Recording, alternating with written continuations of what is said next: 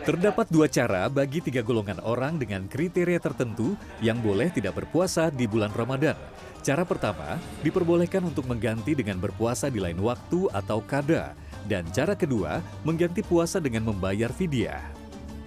Ada tiga kriteria orang yang dapat membayar fidyah. Orang tua renta atau lansia dengan kondisi kesehatan yang tidak mungkin untuk berpuasa, orang sakit parah atau sakit menahun, serta ibu hamil atau menyusui yang jika berpuasa khawatir dengan kondisi diri atau bayinya. Kewajiban melaksanakan fidyah juga didukung oleh firman Allah Subhanahu wa taala dalam surat Al-Baqarah ayat 184 yang intinya berbunyi, dan wajib bagi orang-orang yang berat menjalankannya jika mereka tidak berpuasa membayar fidyah, yaitu memberi makan seorang miskin.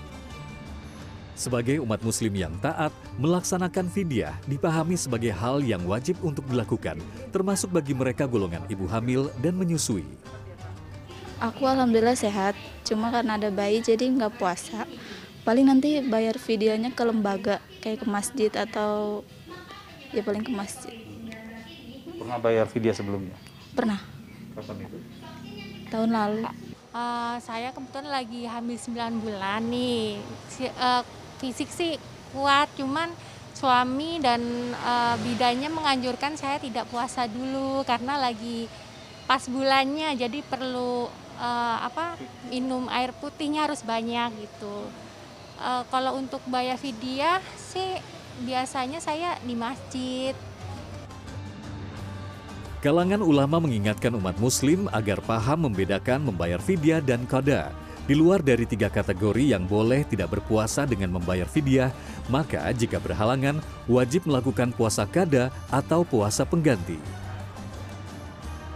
orang-orang yang tidak berpuasa itu ada kolomnya sendiri. Tidak bisa orang yang seharusnya membayar puasa tetapi diganti dengan fidyah. Ah, males lah ganti puasa, mending saya bayar fidyah saja. Nggak boleh. Atau Disumbangkan kepada fakir miskin, fidyah wajib dilakukan untuk mengganti ibadah puasa dengan membayar sesuai jumlah hari puasa yang ditinggalkan.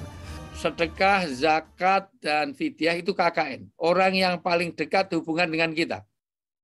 Kalau ada paman kita, ada saudara kita, ada orang-orang yang terdekat kita, mungkin dia keponakan atau apa, itu didahulukan. Karena dia lebih berhak atas tanggungan kita. Termasuk fidyah, Pak? Termasuk fidyah.